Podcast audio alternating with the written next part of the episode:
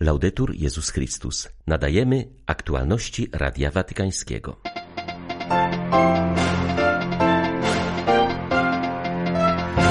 Papież Franciszek zachęcił młodych Włochów do odważnego realizowania wielkich pragnień, jakie noszą w sercu.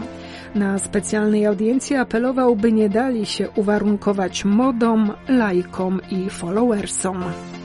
Jedyną realną drogą zakończenia konfliktu w Ziemi Świętej jest utworzenie dwóch suwerennych państw, przypomina szef watykańskiej dyplomacji.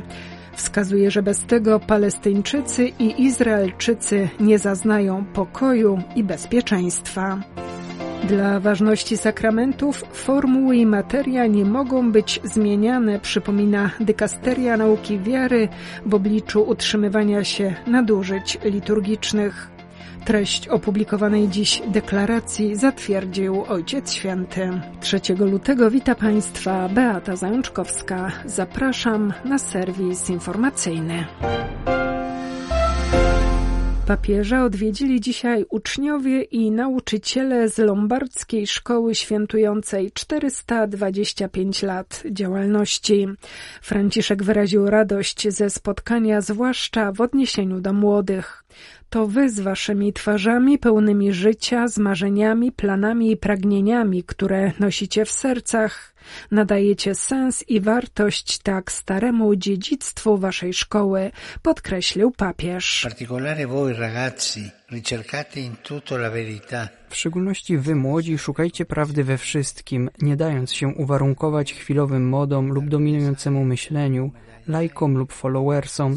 Nie są to rzeczy najważniejsze. W rzeczywistości zbytnie poleganie na nich może odebrać nam wolność. Jednocześnie jednak nie bójcie się, gdy jest to konieczne, zmieniać swój sposób myślenia i akceptować opinie odmienne od waszych we wszystkim, co nie jest istotne. Bądźcie prawdziwymi miłośnikami prawdy i z tego powodu zawsze bądźcie gotowi słuchać i konfrontować różne przekonania. Uczcie się w zespole, razem i zawsze z radością. Wiedza rośnie, gdy dzielimy się nią z innymi.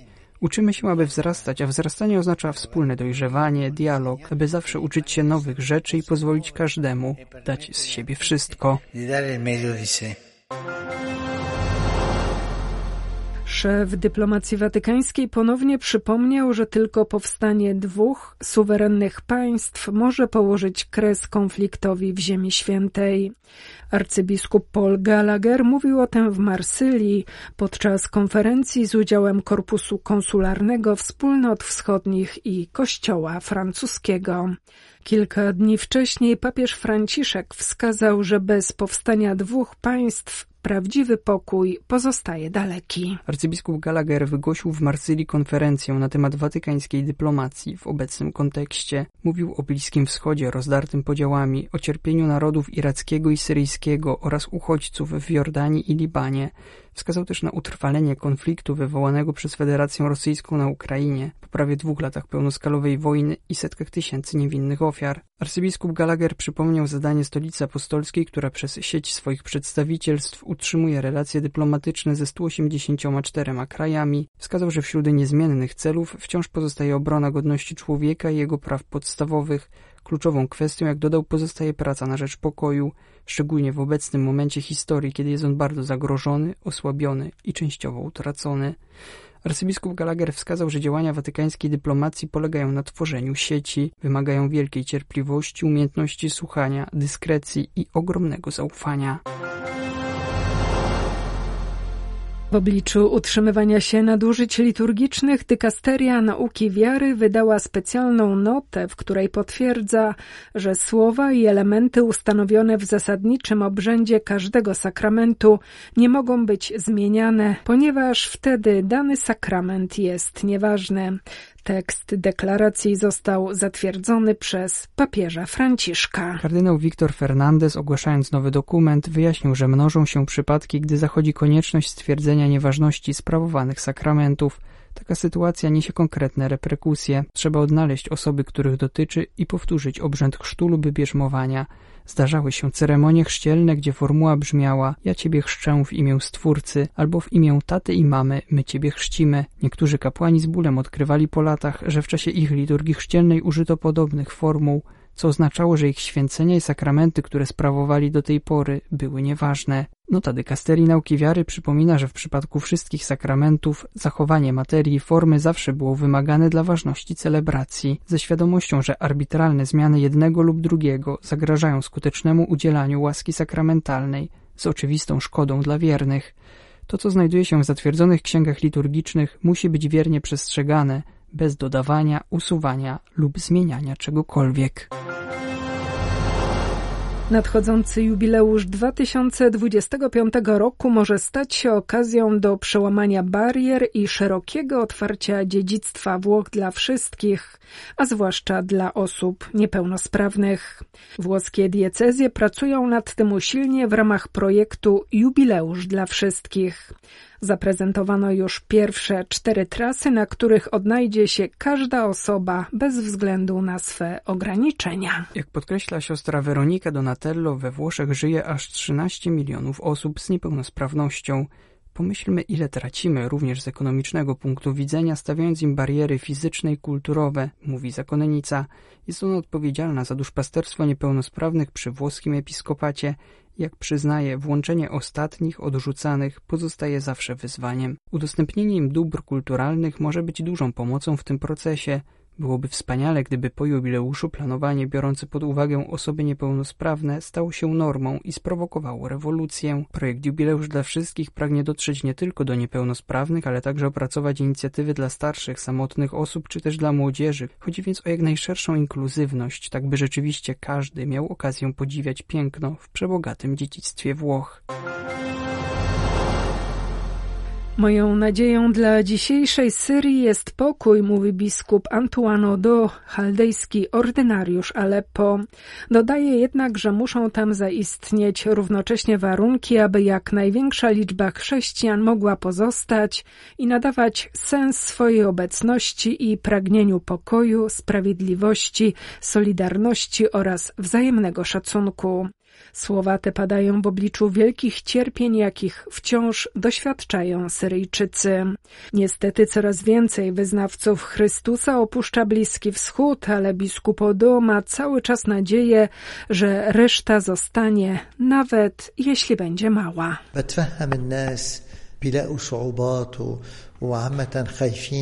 Patrzę ze zrozumieniem na to, że ludzie borykają się z trudnościami i boją się generalnie o swoje dzieci. Szukają stabilizacji, bezpiecznego życia. Rozumiem ich, ale z drugiej strony bardzo mnie to smuci, gdy widzę, jak opuszczają Syrię w ogóle, a Aleppo w szczególności.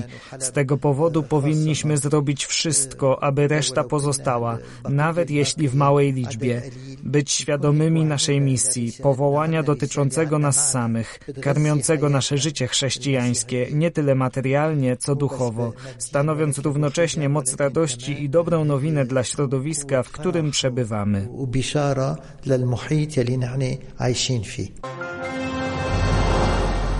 Chrześcijanie Gazy stoją przed ogromnym dylematem, który dotyka również sfery wiary. Mówili o tym kardynałowi Konradowi Krajewskiemu, który na prośbę papieża odwiedził ojczyznę Jezusa. Gdy twój dom został obrócony w proch, a rodzinna ziemia zamieniła się w gruzowisko, stoją przed dylematem, czy wyjechać do innego kraju i zapewnić rodzinie ludzkie warunki życia, czy też zostać i po wojnie odbudowywać wszystko od początku, mówi Radiu Watykańskiemu jałmużnik papieski. Oni mi mówili, że są w wielkim dylemacie, bo przecież ta wojna nie będzie trwała wiecznie. Zbombardowane są szkoły, zniszczone są ośrodki parafialne, zniszczone są struktury. Niektórych domów w ogóle nie ma, jeśli nie bombardowanie, to potem buldożery wyrównały ziemię. Ich problem jest taki, czy oni powinni tam zostać, czy powinni uciekać. To jest ich ziemia, to jest ich dom. I oni są tam chrześcijanami pośród wcale niesprzyjającej aury wokół. Oni chcą świadczyć o tym, że są chrześcijanami. Nie chcą stamtąd uciekać, ale cała ekonomia życia im mówi, że powinni stamtąd czym prędzej odejść. Jeśli odejdą, nie będzie tam chrześcijan. Więc dylemat nieprawdopodobny, dylemat wiary, dylemat patriotyzmu, dylemat, co ważniejsze, ratować rodzinę i wyjechać do innego kraju, który zaoferuje ludzkie warunki życia, czy zostać i odbudowywać od samego początku.